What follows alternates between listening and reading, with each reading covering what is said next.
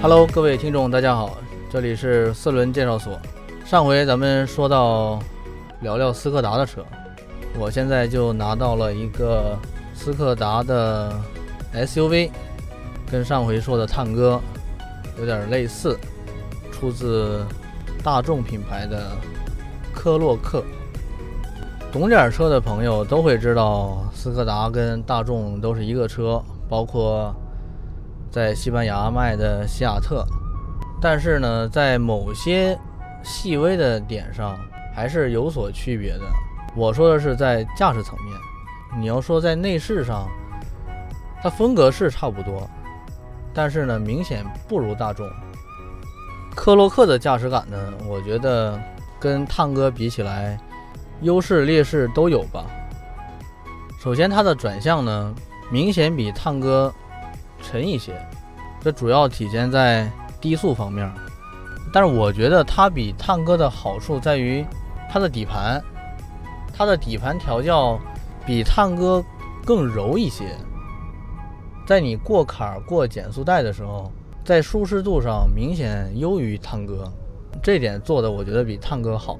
在发动机和变速箱的匹配，它俩应该是差不多。你看这个亲儿子体现在哪儿呢？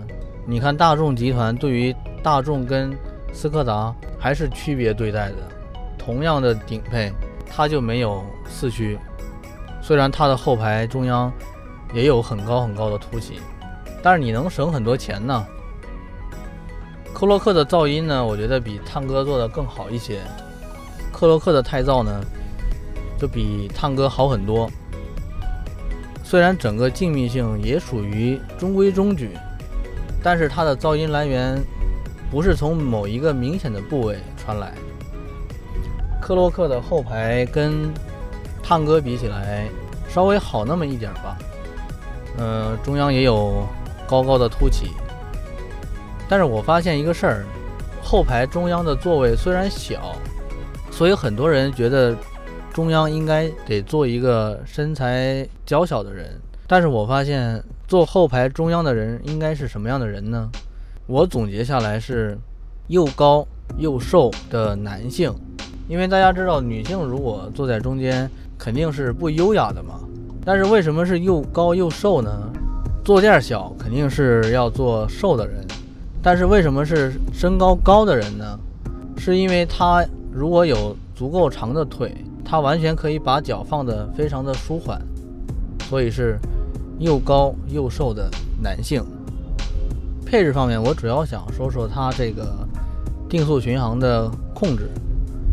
探戈呢，它是集中在多功能方向盘上；克洛克呢，它是在灯光控制拨杆的下面单独有一个定速巡航控制拨杆。我认为这个设计非常人性化，非常好用。没有那么多的误操作，遮阳板上的化妆镜也没有配灯光。克洛克既然是出自大众，所以它的装配工艺还是挺不错的。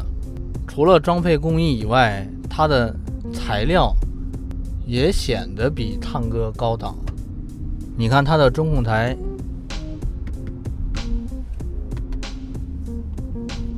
都是软性材质，很不错。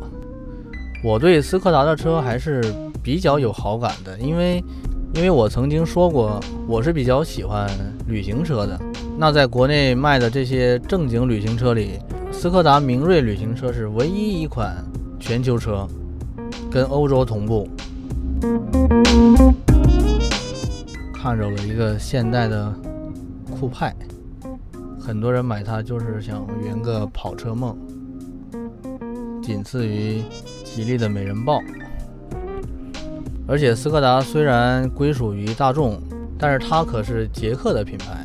我也是听说很多斯柯达的用户都是教师、医生，这个形象还是比较文艺的吧。但是说句不好听的，从现实角度来看，现在买斯柯达的人。很多都是买不起大众的人，这点咱们要承认，这是现实性的问题。那什么人能买这车呢？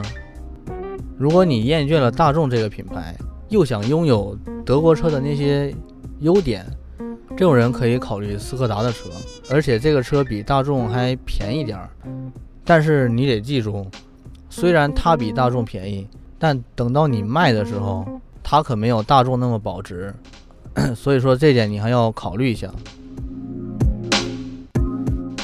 那咱们这一期的野外试驾呢，先聊到这里吧。感谢大家，拜拜。